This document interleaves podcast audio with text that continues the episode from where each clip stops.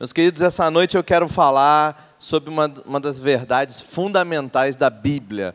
Eu quero falar sobre o amor de Deus. Quantos aqui gostam de ouvir desse assunto? É maravilhoso, né? O amor de Deus. Ouvir falar do amor de Deus, não só falar do amor de Deus, mas do amor incondicional de Deus. O amor incondicional de Deus. É uma expressão belíssima. É uma das grandes características do amor do Pai. Sabe? Eu tenho convicção que Deus é um Pai perfeito. Que Deus é um Pai maravilhoso. Que Deus é um Pai amoroso, fiel e justo. Amém? No entanto, nos últimos, nos últimos tempos, temos ouvido muito falar desse amor incondicional de Deus, ouvido falar na, nas mídias sociais, na internet, na, na, na em algumas pregações, em alguns, algumas postagens, e a impressão que me fica, que me bate no meu espírito, é que o amor incondicional de Deus tem sido usado de, de alguma forma como uma carta branca para os seguidores de Jesus, de certa forma é, é, se comportarem e andarem da forma que lhes, que lhes der na cabeça, como se fosse um salvo-conduto, uma licença para matar, não tem problema, você pode fazer o que você quiser, que Deus te ama incondicionalmente. Você pode viver da forma que for, que existe um Deus amoroso, incondicional, que vem até você e te ama. Ele te ama de qualquer maneira. Sabe, queridos, uma verdade, e é verdade que Deus nos ama incondicionalmente, mas uma verdade mal interpretada é tão danosa para o corpo de Cristo quanto uma mentira de Satanás. Nós precisamos esclarecer algumas coisas diante da palavra de Deus e entender o que, que a Bíblia nos ensina a respeito do amor incondicional de Deus. E eu quero te perguntar nessa noite: você entende o amor incondicional de Deus? Veja, não há nada que você faça que te faça Deus te amar mais, e não há erro que você cometa que faça Deus te amar menos. Deus lhe ama incondicionalmente e ponto. Isso é verdade. Jesus declarou a Nicodemos que Deus tanto amou o mundo que deu o seu único filho para que todo aquele que nele crer não pereça, mas tenha a vida eterna. Isso é amor. Isso é sensacional, isso é motivo para celebrarmos, é motivo para nos reunirmos uma vez por semana aqui e adorarmos aquele que é digno da nossa adoração, porque ele veio e nos amou primeiro, enquanto ainda éramos pecadores. Só por isso ficamos atônitos olhando para esse amor maravilhoso do Criador. Em Jeremias 31:3, o profeta declara através da boca do profeta Deus fala: "Com amor leal eu te atraí". Com amor leal eu te atraí. Veja, assim como Deus, assim como nós que fazemos com os nossos filhos, o meu filho Felipe não há nada que ele faça que eu possa, que faça eu amá-lo mais, e não há erro que ele cometa que faça eu amá-lo menos. Mas existe uma diferença entre eu amá-lo mais e amá-lo menos, e ele me agradar mais e me agradar menos. Eu amá-lo é acontece, não tem o que ele fazer ou não fazer. Agora, se ele quiser me agradar, se ele quiser o meu favor, se ele quiser a minha graça, o meu rosto virado para ele e atendendo o que ele me pede, aí ele vai ter que, aí ele vai ter que pensar um pouquinho. Aí ele vai ter que me entender um pouquinho. Ele vai ter que saber o que eu penso, o que eu gosto, o que eu não gosto. Mas o meu amor não se discute. O meu amor não se discute. Veja, Embora a palavra incondicional não seja encontrada na palavra de Deus, na Bíblia, não aparece em nenhum lugar nas Escrituras Sagradas, no entanto, nós entendemos através da história de Israel e através da vida de Jesus que o amor de Deus é incondicional, sim. No entanto, esse mesmo Jesus, que é a própria demonstração do amor de Deus, ele é o amor encarnado de Deus, ele declara em Marcos 16, 16 que quem crer e for batizado será salvo, mas quem não crer será condenado. E isso é uma realidade. O amor de Deus está disponível sim, mas existem condições condições para ser aperfeiçoado nesse amor, condições para que esse amor se consuma e se complete em sua vida, condições para que esse amor se aperfeiçoe em nós, e a palavra de Deus está cheia delas. Entender o amor incondicional de Deus e viver esse amor incondicional de Deus é básico, eu diria, é essencial. É essência do Evangelho. É retornar à essência. Como diz o escritor aos Hebreus, quando ele fala da base do evangelho, ele fala arrependimento das obras mortas. Olhar para o amor, mas olhar de forma de de forma a olhar para esse amor e pensar: esse amor me ama tanto que eu preciso responder de alguma forma. E para te levar e te guiar nesse nessa viagem pelas, pela palavra de Deus, nós vamos usar o texto de 1 João, capítulo 1. Eu peço que você abra a sua Bíblia, por favor. Em 1 João, no capítulo 1, no verso 5, nós vamos ver o que o apóstolo João, que é chamado apóstolo do amor, o que o apóstolo João vai declarar para nós a respeito desse amor, desse amor incondicional. Esse amor que é incondicional. Veja, queridos, entenda, embora a atitude de Deus, a atitude dele para com a humanidade tenha sido incondicional, a nossa resposta de amor em relação a ele não é incondicional. Não é de qualquer forma. A Bíblia vai nos explicar isso. E para te mostrar isso, eu quero que você leia esse texto junto comigo, em 1 João 1, verso 5. Primeira carta de João, capítulo 1, no verso 5. Nós vamos ler daí em diante. Diz assim a palavra de Deus: Esta é a mensagem que dele ouvimos e transmitimos a vocês. Deus é luz Nele não há treva alguma. Repita comigo: Deus é luz, nele não há treva alguma. Se afirmamos que temos comunhão com Ele, mas andamos nas trevas, mentimos e não praticamos a verdade. Se, porém, andarmos na luz, como Ele está na luz, temos comunhão uns com os outros, e o sangue de Jesus Cristo nos purifica de todo pecado. Se afirmarmos que estamos sem pecado, enganamos-nos a nós mesmos e a verdade não está em nós. Se confessarmos os nossos pecados, Ele é fiel e justo para perdoar os nossos pecados e nos purificar de toda injustiça.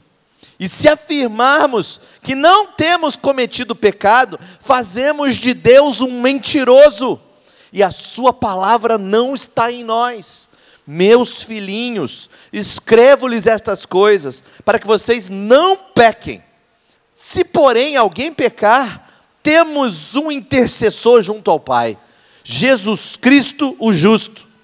Ele é a propiciação pelos nossos pecados, e não somente pelos nossos, mas também pelos pecados de todo o mundo. Sabemos que o conhecemos, se obedecemos os seus mandamentos. Aquele que diz, eu o conheço, mas não obedece os seus mandamentos, é mentiroso, e a verdade não está nele. Mas se alguém obedece a sua palavra, nele verdadeiramente o amor de Deus está aperfeiçoado. Dessa forma, sabemos que estamos nele.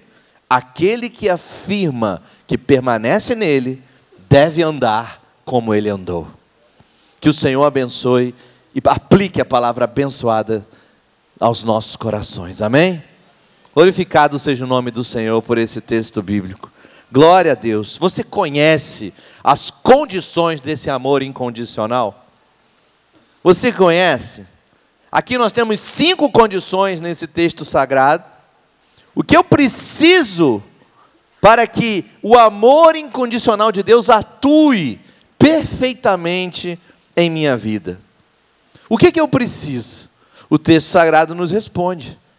Para que o amor incondicional de Deus atue perfeitamente na minha vida, eu preciso, em primeiro lugar, saber que se dizemos uma coisa, se dissemos uma coisa e fazemos outra, vivemos uma mentira. Se dissemos uma coisa e fazemos outra, vivemos numa mentira. Está aqui no verso 6. Se afirmamos que temos comunhão com Ele, mas andamos em trevas, mentimos e não praticamos a verdade. Em outras palavras, dizer que está junto dele é necessário, sim, Romanos 10, 10 diz que com a boca nós declaramos, confessamos, com o coração cremos. Declarar é necessário, mas não é suficiente. Declarar faz parte da vida profética do crente, mas não é tudo. Dizer que está junto dele é muito importante. Testemunhar dessa sua necessidade de estar junto do Pai é interessante, mas não é tudo. Deus é luz, Deus é pura luz, e você nunca vai encontrar um traço de escuridão nele. Deus é santo. O profeta Abacuque afirma que Deus não pode contemplar a iniquidade, é contrário à natureza de Deus. Trevas e luz não se misturam. Aí você diz que o amor dele é incondicional, é verdade eterna. Aí você diz que ele é luz, é verdade do céu. Que você está nele e ele em comunhão com você. E você canta, e eu sou teu, e ele é meu. E no final do dia, trevas recaem sobre a sua vida, o pecado ainda bate a porta, você ainda está de braço dado com aquilo, diz a palavra de Deus, você está vivendo uma mentira. Não pode ter acordo com o pecado. A voz que você mais ouviu durante a semana foi a sua, ou pior, a voz de Satanás. O ódio permanece, como assim? A falta de fé permanece, o orgulho permanece, a falta de perdão, o desânimo permanece, o egoísmo, a religiosidade permanece, a sujeira está lá, você não deixa ninguém limpar, e se alguém tentar, é bloque na certa. Bloqueia, tira da vida social, não quero ouvir falar, não toque nesse assunto. Se quiser ser meu amigo, me deixe quieto a respeito disso. Eu deixo até fazer uma célula aqui em casa, mas não mexe com o meu pecado. Eu também sou filho de Deus. E eu afirmo, e só de eu afirmar basta, a palavra diz, não basta. Não basta. É o meu dinheiro, é o meu vício, é a minha fornicação. Eu faço o que eu quiser, eu mostro para quem quiser o meu corpo. O perfil do Instagram é meu, o perfil escondido no Twitter é meu. Lá eu posso até xingar, que o Brasil não liga para Twitter mesmo. Então eu crio lá, eu vejo coisas lá, eu bloqueio pessoas lá. Eu não quero me comprometer com o reino. Meu computador não é santo, a minha TV não é santa, o meu carro não é santo. Eu nasci desse jeito. E de repente, você diz: Ele é meu e eu sou teu. E a Bíblia diz: mentira. Se você diz que está em comunhão com Ele e vive em trevas, está vivendo uma mentira. E é terrível viver uma mentira, porque a vida é curta demais para viver numa mentira. O Espírito diz à igreja: Eu sei de tudo o que você faz. O Espírito disse à igreja: Contra você, porém, eu tenho que você abandonou o primeiro amor. Você abandonou a primeira paixão. Você abandonou. E ele diz para a igreja: arrepende-se. Arrependa-se e pratique as obras que praticava no princípio. Se não se arrepender, diz o Senhor Jesus: virei a você e tirarei o seu candelabro do lugar dele. Você abandonou o amor apaixonado que você tinha no começo. Você começou a fazer concessões essa piadinha não tem problema, esse filminho não tem problema, esse filminho de terror não tem problema. Pode entrar, demônio, fica à vontade. A casa é tua. Você começa a fazer concessões, piquititinhas, só um pouquinho. Isso era palavrão, agora não é mais. Era pecado, agora não é mais. E aí começa aos pouquinhos, dizendo: Ah, é tão gostoso, é tão legal. Ah, o Egito, que saudade. E o Espírito diz: volte a praticar as primeiras obras, senão a minha luz será retirada. O Senhor Jesus, em Lucas 11, 35, vai dizer: tome cuidado para que a luz que há em você não vire escuridão. Se você diz que está em Deus, mas ainda está no pecado, só existe uma saída para você nessa noite: arrependimento. Arrependimento. E se você não entende muito bem o que é arrependimento, querido, pense numa mulher que está na rua e lembrou que deixou a panela de pressão ligada. Onde ela estiver, ela volta dali mesmo. Não interessa o que ela esteja fazendo. Ela não quer a cozinha dela toda suja de feijão. Ela não quer uma explosão dentro de casa. E ela nem disfarça, porque quando a gente vai voltar, a gente dá uma disfarçadinha, né? Ninguém volta assim de repente, vão achar que você é doido. Arrependimento é uma loucura mesmo. Você de repente muda de caminho. E você estava indo num destino, agora vai em outro. Você muda a sua direção. O caminho é diferente. Você repensa o caminho. Tem gente que não entende o que é conversão. Quando você está fazendo aula para tirar carteira de motorista, o cara que está do seu lado, o professor, ele diz assim: faça uma conversão à direita. O que, que você faz? Liga a seta e muda o seu caminho. E você estava numa avenida, agora entra numa rua. Você estava indo para um lugar, agora está indo para outro. Se converter é mudar o seu caminho, é mudar o seu destino. Você estava indo para as trevas, para a escuridão, para a perdição eterna. E Jesus disse: arrepende-te. Para lá você não vai, você é meu. Você muda o seu caminho. E os portões da glória estão te esperando. Isso é o arrependimento verdadeiro.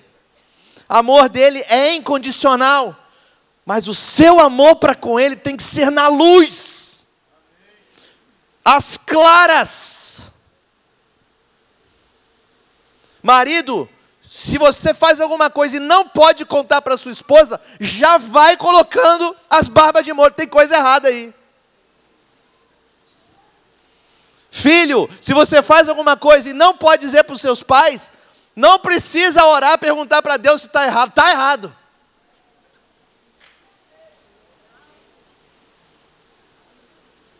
O amor que demonstramos para com Ele não pode ser nas trevas, é na luz. É na luz. Temos que andar como filhos da luz senão esse mundo de trevas lá fora, qual é a esperança deles? Mas em segundo lugar, para o amor incondicional de Deus atuar em sua vida, você precisa saber que se você quiser uma prova que você está na luz, você precisa verificar sua comunhão com a sua igreja. A sua comunhão com a sua igreja. Está aqui no verso 7. Se porém andamos na luz como Ele está na luz, temos comunhão uns com os outros e o sangue de Jesus Cristo, seu Filho, nos purifica de todo pecado. Querido, Ele me ama, Ele me ama, adoramos cantar. Adoramos afirmar, eu ando na luz, eu tenho certeza que eu ando na luz. Jesus afirmou certa vez que a sabedoria é justificada por seus filhos. Ou seja, o que essas suas atitudes têm gerado, como anda a sua comunhão com a igreja, somos uma família ou não somos? Irmãos de verdade, filhos de um mesmo pai. No reino de Deus não tem ilha isolada, existe uma família, um corpo, uma fé, um batismo. Tudo que fazemos, fazemos juntos. Se acertamos, acertamos juntos. Se falhamos, falhamos juntos, mas somos família. Ah, mas tem coisa que eu não concordo. Família. Ah, tem coisa que me aborrece. Família. É assim mesmo. Mas abandonar a família? Nunca. Nunca. A irmã Heidi Baker, uma missionária que está no Moçambique, uma vez ela estava num culto e ela foi convidada para esse culto, mas decidiu sentar lá atrás. E ela começou a ouvir algumas coisas que os pastores, os líderes falavam lá na frente. E ela ficou muito irritada com o que ouviu. E ela falou: está tudo errado, estão ensinando errado, estão falando bobagem, estão explorando o povo. Eu vou embora dessa igreja. Ela se levantou irritadíssima para ir embora. Mas quando ela se levantou, o pastor lá na frente a viu e falou: Ah, irmã chegou, vem cá na frente orar. E ela ficou sem jeito. Ela falou: E agora, o que, que eu faço? Eu tenho que ir. E no caminho, entre lá atrás e aqui na frente, ela foi perguntando para o Espírito Santo de Deus o que, que ela oraria porque ela estava muito irritada com o que tinha ouvido naquele lugar. E no meio do caminho onde ela caminhava, lá de trás até lá na frente, o Espírito Santo falou para ela: Olha, pode estar tá suja, pode estar tá rasgada, pode não estar tá com um cheiro muito bom, mas é a minha noiva, não fale mal da minha noiva. É a minha noiva. E quando ela subiu lá, ela ajoelhou e em lágrimas chorou apresentando a noiva de Cristo para ele. Queridos, pode ter defeito, pode ter coisa que você não concorda, mas é a noiva de Cristo. É a igreja triunfante, que resiste há dois mil anos a perseguições, resiste há dois mil anos a oposições, a impérios inteiros contra ela, mas ela está de pé, porque é a igreja de Jesus. É a igreja de Jesus. Qual o seu propósito aqui dentro da IBA, querido? Veja, queridos, esse verso bíblico é profundo demais. Você nunca parou para pensar nesse verso? Ele associa o trabalho purificador do sangue de Jesus Cristo com a comunhão que existe entre nós. Vocês não perceberam? Ele diz: se andarmos na luz mesmo, na verdade, do jeito que ele está na luz, então estamos unidos, estamos arraigados, estamos entrelaçados em amor, porque é impossível estar unido com a cabeça sem estar unido com o corpo. Agora, se você está na luz mesmo, do jeito que Jesus é luz, você está em comunhão com a sua igreja, e sabe do que mais? O sangue de Jesus Cristo nos purifica. Eu adoro que ele fala no coletivo: nos purifica de todo pecado nos purifica. É uma ação coletiva, é um ato purificador de um corpo, de uma igreja, de uma noiva linda, limpinha, adornada, cheirosa, sem mácula, preparada, purificada, pronta para se encontrar com seu noivo, Jesus Cristo, Filho de Deus. Repita comigo, olhando para o seu irmão aí do seu lado: o sangue de Jesus nos purifica de todo pecado. É para um corpo, é para um corpo.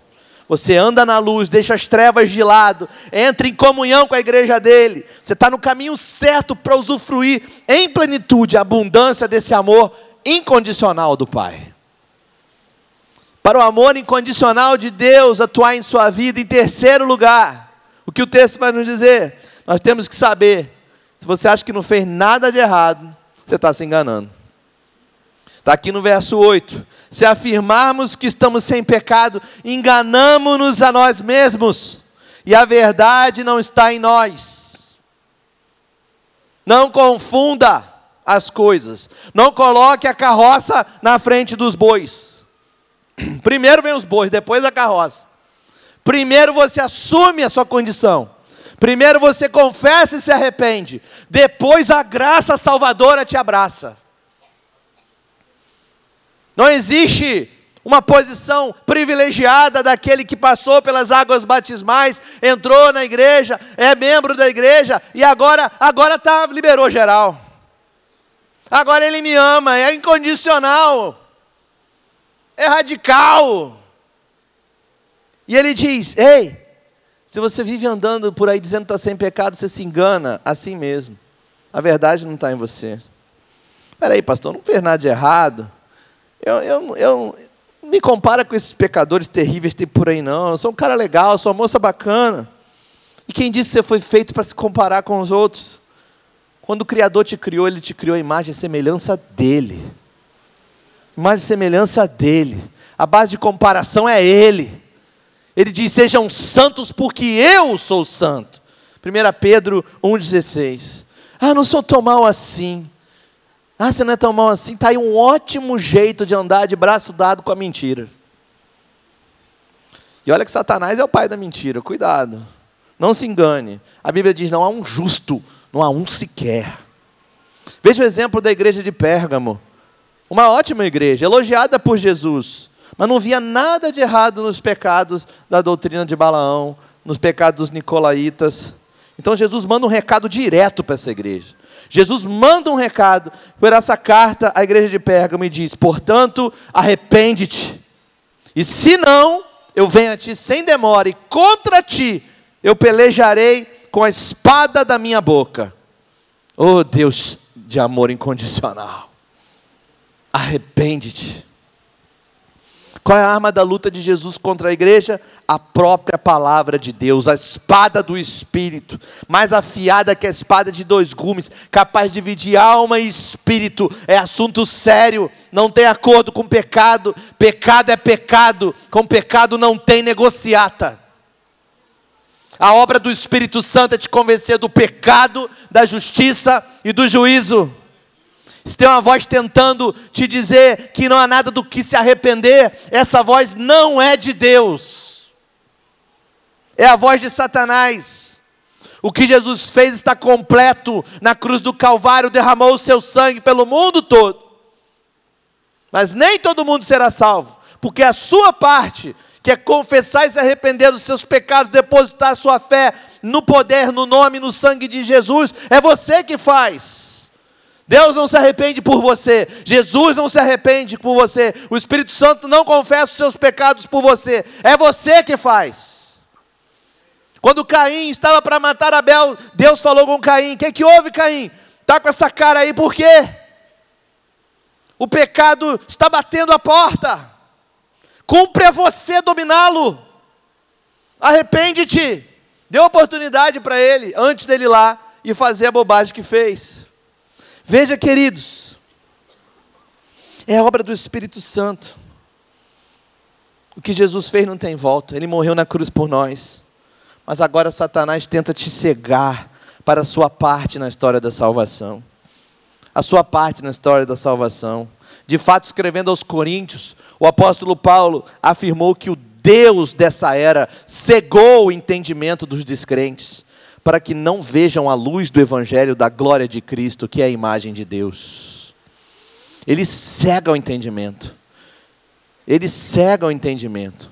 Sabe aquele seu parente que você já pregou centenas de vezes, você não sabe por que ele não se converte é porque o Deus dessa era cegou o entendimento dele. Ele não consegue aceitar Jesus, ele não consegue se arrepender, ele não consegue confessar os seus pecados, ele está cego. Ele está cego, preso, aprisionado, escravizado pelo pecado, e a sua oração tem sido errada. A sua oração tem que ser: Satanás, tire as patas sujas do meu filho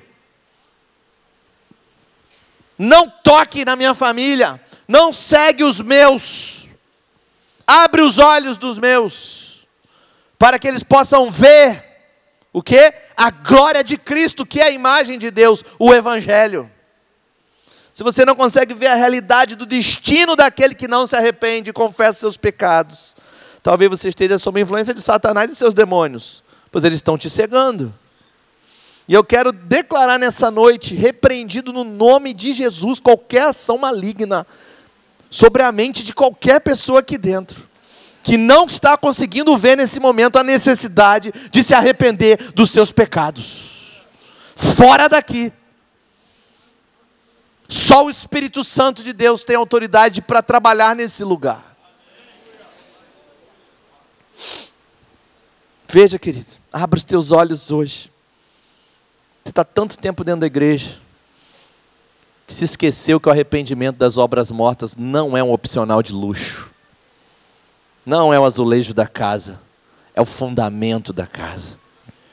É uma das coisas mais importantes da sua vida. É a chave para abrir a porta da graça de Deus sobre você todos os dias de sua vida. Para o amor incondicional de Deus atuar em sua vida, você precisa, em quarto lugar, saber que se em verdadeira humildade abrimos, admitirmos, perdão, os nossos pecados, existe fidelidade e justiça nos aguardando. Se em verdadeira humildade admitirmos os nossos pecados, existe fidelidade e justiça nos aguardando. É o que o versículo 9, muito conhecido, diz: se confessarmos os nossos pecados, Ele é fiel e justo para perdoar os nossos pecados e nos purificar de toda injustiça. De toda injustiça. Um hino antigo do grupo Arautos do Rei, ele diz: pecado não se explica, pecado se paga, e Cristo pagou por mim. Cristo pagou por mim. Aleluia. Você acha que não tem solução para você? Você acha que já passou o tempo de arrependimento? Você acha que já fez muita besteira, muita bobagem? Veja, numa igreja na cidade de Tiatira havia uma mulher, uma mulher terrível, uma mulher diabólica, uma mulher que Jesus compara ela a Jezabel. E ele na carta que escreve a Tiatira, através de João, ele diz: tem uma Jezabel dentro dessa igreja. Tem uma Jezabel dentro dessa igreja, tamanho pecado que ela praticava. Sabe qual foi a atitude de Jesus para com essa mulher? Sabe? Está aqui em Apocalipse 2, 21. Ele diz assim: Dei-lhe tempo para que se arrependesse. Isso é amor incondicional. Dei-lhe tempo para que se arrependesse. Ela, todavia, não quer arrepender-se da sua prostituição. Jesus deu tempo de arrependimento para ela. Isso é amor, queridos. Isso é amor. Essa é a demonstração do amor incondicional do Pai. Mesmo com tudo que aquela mulher tinha aprontado, com toda a sua prostituição, com os crentes que ela tinha desviado, Jesus revela: Eu dei tempo para que ela se arrependesse. O profeta Isaías vai revelar um lamento de um pai amoroso. Isaías 30, verso 15. Diz o soberano Senhor, o Santo de Israel: no arrependimento e no descanso está a salvação de vocês. Na quietude e na confiança está o seu vigor. Mas vocês não quiseram. Chegará um tempo, querido, em que não haverá mais oportunidade de arrependimento disponível. Por isso, Isaías 55, 6 diz: Buscai ao Senhor enquanto se pode achar, invocai-o enquanto ele está perto, enquanto ele está ao alcance. Ele te ama muito, e é amor eterno, mas sem confissão não há perdão e nem purificação de pecados. Sabe, queridos, Jesus amou Zaqueu. Jesus tanto amou Zaqueu que parou a sua caminhada, disse para Zaqueu: Zaqueu, desce, eu quero entrar na sua casa. Jesus entra na casa de Zaqueu, mas até Zaqueu declarar e confessar o seu pecado e mostrar frutos de arrependimento, Jesus não tinha feito declaração alguma. Mas quando Zaqueu declara e confessa o seu pecado e diz: O que eu roubei eu devolvo, e o que eu defraudei, eu devolvo quatro vezes. Jesus então levanta e declara: Hoje veio salvação a essa casa. Sabe, queridos, muitos de nós convida Jesus para dentro de casa, coloca ele sentado no sofá, oferece uma coquinha com gelo gelada para ele, fala: fica à vontade, aqui tem CD evangélico, aqui tem Bíblia, aqui tem tudo que você tudo que crente faz, e Jesus está esperando você confessar o seu pecado, para que ele possa declarar no céu: hoje veio salvação a essa casa. Hoje sim veio salvação a essa casa. Jesus amou Zaqueu, mas só declarou a salvação dele quando veio a confissão, quando veio o arrependimento. Jesus amou o jovem rico. De fato, no Evangelho de Marcos diz que ele o amou. E o jovem rico se aproxima de Jesus. E ele fala: e olha para ele com olhos de amor. Jesus, então, na conversa, revela o seu pecado, a avareza. Mas viu aquele jovem ir embora triste, ir embora cabisbaixo, ir embora sem arrependimento. Não creu, não confessou, não se arrependeu, foi amado, mas foi embora sem salvação. Sabe, queridos, tem, tem gente que acha que o arrependimento produz tristeza. A Bíblia diz: é tristeza que produz uma alegria superior. É maravilhoso. Quando o apóstolo Pedro é convidado para ir para a casa de Cornélio, e ele entra na casa de Cornélio, prega aos gentios, vê o Espírito Santo também sendo derramado sobre os gentios. Ele volta da casa de Cornélio, ele tem que dar explicações aos judeus. E os judeus dizem: Você se envolveu com os romanos, não é permitido ao judeu fazer isso. Ele então explica tudo o que aconteceu, explica a visão que ele teve, explica a visão que Cornélio teve, e depois de tudo explicado, tudo colocado a limpo, o que, que eles dizem? De fato foi dado a eles também o arrependimento para a salvação. A conclusão deles é essa: eles não tinham na cabeça deles que os gentios também poderiam se arrepender. E depois dessa história, eles se alegram e diz: agora eles também podem se arrepender. Que maravilha! Está disponível para todos. A promessa é clara: se confessarmos, não é se adorarmos, não é se dizimarmos, não é se frequentarmos, não é se formos amigos de gente que está na célula, não é se trabalharmos no vida não é se formos ao retiro, é se confessarmos os nossos pecados. Se confessarmos, Ele é fiel e justo. Deixa que a parte dele você não precisa se preocupar. A parte dele ele sabe o que fazer. Ele é poderoso para fazer. Mas ele diz: se confessarmos os nossos pecados, Ele é fiel e justo. Tanto para nos perdoar os pecados, para esquecer dos pecados, para cancelar o escrito da dívida que estava contra nós, quanto para nos purificar de toda injustiça. Uma coisa é você estar perdoado. Pode entrar, meu filho, está perdoado, mas está sujo ainda. Vamos purificar isso aí. Vamos limpar isso aí. A Bíblia diz que ele se assenta com o sabão dos lavandeiros, tirando até a última mancha, para que no dia da glória, quando o anjo pergunta para João: Você sabe quem são esses de veste branca, João? Tu sabes. O anjo responde: Esses são aqueles que lavaram as suas vestiduras no sangue do cordeiro estão de vestes brancas, sem mancha, sem mácula, limpos diante do Senhor. Salvação vem com confissão e arrependimento. De resto, querido, você está ingressando numa instituição, mas não é conhecido de Jesus. Tem muita gente dentro da igreja que conhece Jesus, sabe muita coisa sobre Jesus, sabe cantar sobre Jesus, sabe citar verso bíblico, sabe fazer teologia sobre ele. Eu tinha um amigo da Ubanda, eu dizia, ele é o caminho, ele falava a verdade e a vida. Ele completava. Está cansado de ouvir. Só não entendia, só não confessava, só não se arrependia. No dia do julgamento, não adianta citar João 14, 6. Não adianta. Existe uma coisa mais importante do que você conhecer a Jesus. E a coisa mais importante do que você conhecer a Jesus é Jesus te conhecer. Mateus 7, 23, ele diz: Naquele dia, eles dirão, no 22, eles dizem antes: Senhor, em teu nome expulsamos demônios, em seu nome fizemos maravilhas. No 23, ele diz: Direi para eles naqueles dias: Apartai-vos de mim, nunca vos conheci. Não sei quem é você. Você não se revelou totalmente para mim. Você escondeu parte da sua vida. Você não me deu toda a sua vida. Eu não te conheço. Não tenho relacionamento contigo. Como que eu posso lhe receber no meu trono de glória? Provérbios 28, 13 diz: Quem esconde os seus pecados não prospera, mas quem os confessa e os abandona encontra misericórdia. Eu poderia citar vários textos bíblicos aqui sobre arrependimento, mas andar com pecado não confessado é triste demais.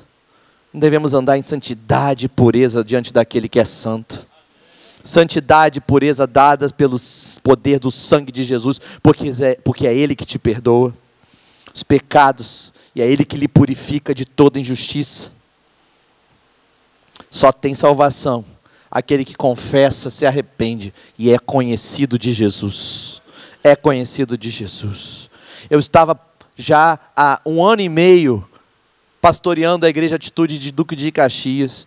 No meu tempo a sós com Deus estava eu lá na sala de casa.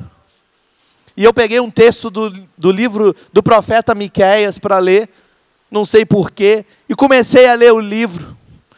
E quando eu comecei a ler o texto, era um texto de acusação, era um texto que acusava Israel dos seus pecados, era um texto duro, era um texto complicado de arranjar alguma coisa assim para acalentar meu coração. Eu pensei, Deus, está errado isso aqui, não era para eu ler isso hoje. Eu não estou tão mal assim hoje. Afinal de contas, eu sou pastor, poxa.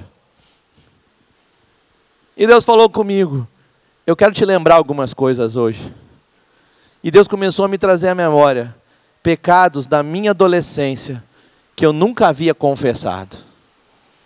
Coisas que eu fiz na companhia dos meus amigos, dentro da minha casa, na internet, vendo filme coisas que eu tinha feito, já tinha mudado de vida, já tinha entrado para a igreja, já tinha até abandonado o meu primeiro emprego, já tinha sido consagrado pastor, já tinha fundado uma igreja, já tinha expulsado até demônio, já tinha curado gente, já tinha pregado e pessoas tinham se convertido. Mas Deus falou: tem uma conta sua que ainda não está zerada comigo. Você vai confessar os seus pecados e é hoje.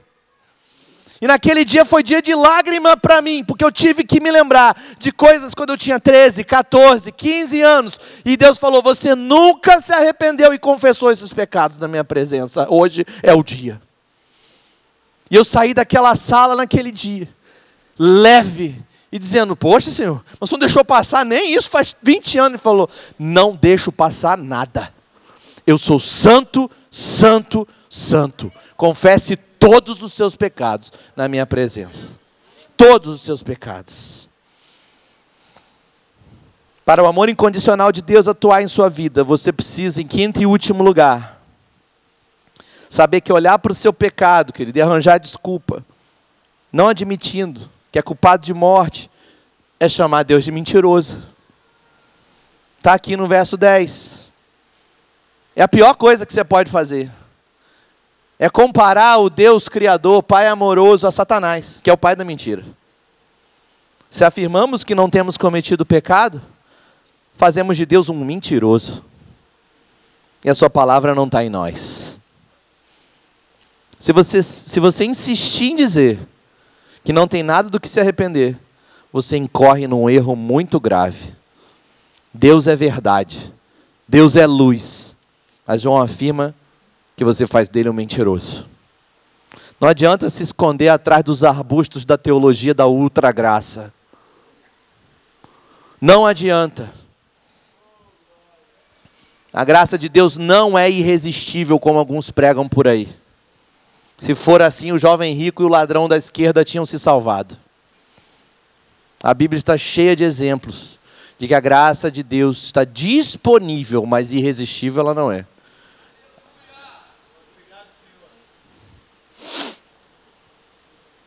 Não há desculpas. Adão colocou a culpa na esposa. A esposa colocou a culpa na serpente. De que adiantou? De nada. Não adianta. Eu oro, queridos, para que recaia sobre a Igreja Batista Atitude um temor do céu, um temor de Deus, uma seriedade para tratar com o pecado como você nunca teve na sua vida, um nojo contra aquilo que está te aprisionando, uma repulsa contra aquilo que te faz entristecer o Espírito Santo de Deus. Uma vontade de abandonar imediata, de deixar o pecado para trás e viver uma vida de santidade. Um tremor do Espírito Santo de Deus sobre você. Olhos abertos para a santidade de Deus. Olhos abertos para a pureza e para o amor do Pai e para o perigo de cair na mão, nas mãos do Deus vivo. Porque a Bíblia diz: terrível coisa é cair na mão dos Deus vivo.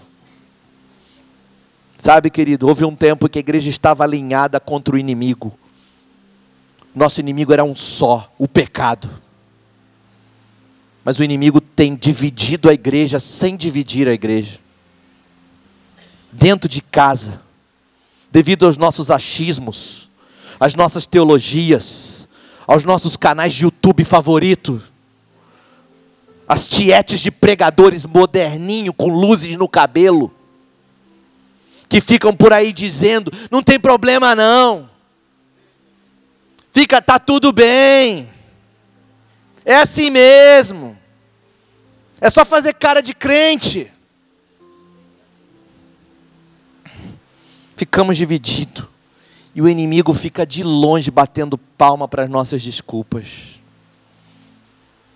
Ah, queridos, o apóstolo Paulo fez uma oração pela igreja de Éfeso. Ele disse: Oro também para que os olhos do coração de vocês sejam iluminados. Oro para que os olhos do coração de vocês sejam iluminados, a fim de que vocês conheçam a esperança para a qual ele os chamou é esperança, tem que aguardar em fé, em profunda fé. As riquezas da gloriosa herança, é herança, vai chegar ainda. Mas ele diz: as riquezas da gloriosa herança dele nos santos. Ah, é a esperança que ele nos chamou. É a riqueza da gloriosa herança. Ele diz: ei, ei, não é para qualquer um, não, é para os santos. Eu preguei um tempo atrás aqui e afirmei que eu creio numa igreja gloriosa. Mas eu posso dizer que eu creio numa igreja santa, imaculada, pura e linda, preparada para o Cordeiro. E o Espírito diz à igreja no início do ano de 2020: chegou a hora de acertarmos a conta com Ele. Chegou a hora de retornarmos à essência. Chegou a hora de abandonarmos o pecado. Chegou a hora de sermos luz para esse mundo perdido. Chegou a hora de você ser conhecido de Jesus. Chegou a hora de você santificar o seu computador. Chegou a hora de você santificar o seu Instagram. Chegou a hora de você santificar o seu Facebook. Chegou a hora de você santificar a sua rede de contatos. Chegou a hora do só o seu marido ver o seu corpo. Chegou a hora de você ser mulher santa de Deus, de você ser homem de verdade, homem que anda de cabeça em pé, que pelas ruas anda de cabeça em pé e não olhando para baixo. Chegou a hora de você se apresentar santo diante de Deus. Hora de dizer: eu abro mão de tudo para ser santo diante de Deus. Espírito Santo, me lava. Jesus, me cobre com teu sangue, purifica-me, perdoa-me. Eu não vou ocultar o meu pecado. Enquanto ocultei os meus pecados, os meus ossos se quebravam diante de mim, dentro de mim. Mas eu confessei a ti o meu pecado, disse o salmista. O salmista diz: Contra ti, contra ti somente pequei. Tem misericórdia de mim, ó Deus, disse o rei Davi. Tem misericórdia de mim. A vida de quem está na igreja, a vida de quem busca Jesus Cristo, a vida de quem quer andar com o Senhor é vida de arrependimento constante. Ao se apresentar no trono da graça de Deus com toda a ousadia, com a fé que lhe é, que lhe é dada, Primeira coisa que você faz, Senhor, perdoa o meu pecado. Senhor, perdoa a minha transgressão. Senhor, lava-me com o teu sangue. Para depois aí sim começar a conversa com seu pai. Pois ele é santo, santo, santo. Deus não é mentiroso. Ele e Satanás são bem diferentes. E ele afirmou, através do apóstolo Paulo em Romanos 3:23, que todos pecaram e destituídos estão na glória de Deus. Para o amor incondicional de Deus atuar em sua vida, confesse e não dê desculpas. De, desculpas e argumentos não adiantarão de nada no juízo final. Sabe o que vai adiantar no juízo final? Quando o Cordeiro de Deus olhar para você e te disser: Eu te conheço. Quando o Cordeiro de Deus olhar para você e disser: Essa moça eu conheço, esse rapaz eu conheço, ele se entregou 100% para mim. Esse moço eu conheço, ele não tem cara de crente só não, ele não só veste igual crente não, ele se derramou completamente para mim. Ele mortificou as obras da carne. Ele buscou a santidade. Ele buscou a operação da salvação na vida dele. Ele perseverou até o fim e por isso ele é salvo. É essa a diferença. Só há um caminho para viver a plenitude do amor incondicional de Deus. E o texto vai dizer: se alguém obedece a Sua palavra, nele verdadeiramente o amor de Deus está aperfeiçoado. Aperfeiçoado. Ah, querida, essa palavra significa finalizar, completar, consumar, aperfeiçoar a operação do amor dele é cada vez mais notável na sua vida. A graça, o favor, o olhar dele vai crescendo sobre você. Você vai crescendo em graça diante dele, cada vez mais agradando o seu Senhor. Veja que a atuação do amor incondicional de Deus está condicionada à nossa resposta a este amor. Não caia nessa conversa de que o amor de Deus é carta branca para o pecado. O amor de Deus é a única saída para o pecado. O amor de Deus só é aperfeiçoado, completado, finalizado, quando sabemos que estamos nele, andando como ele andou. E esse é o esforço, o trabalho da vida cristã. Essa é a essência da vida cristã. Imitando a Jesus, cristão, aquele que imita Cristo, que é santo, sem pecado, cordeiro imaculado de Deus. Meu querido, minha querida, eu vim aqui hoje levantar um clamor do Espírito Santo de Deus sobre a igreja. Está na hora de você confessar os seus pecados, se arrepender das suas obras más e se entregar a Jesus como seu único e suficiente Salvador. Agora, se você já entregou a sua vida a Jesus e deixou o pecado entrar em sua vida depois disso, a sua oração é mais séria ainda. Clame pela misericórdia do Pai e volte, se desviando desse caminho que você está trilhando. Jesus não procura os mornos, Jesus procura aqueles que se voltam de todo o coração a Ele, porque Ele é o caminho, Ele é a verdade, Ele é a vida. O Espírito Santo de Deus está falando ao seu coração. E talvez essa mensagem tenha trazido uma aflição, um temor, uma preocupação. E eu digo, isso aconteceu também quando o apóstolo Pedro pregou no dia de Pentecoste. Diz a palavra de Deus em Atos 2,37 que eles ficaram aflitos de coração e disseram: Varões e irmãos, o que faremos? O que faremos agora? Sabe qual foi a resposta de Pedro? Arrependei-vos e cada um de vocês seja batizado em nome de Jesus Cristo, e receberão o dom do Espírito Santo.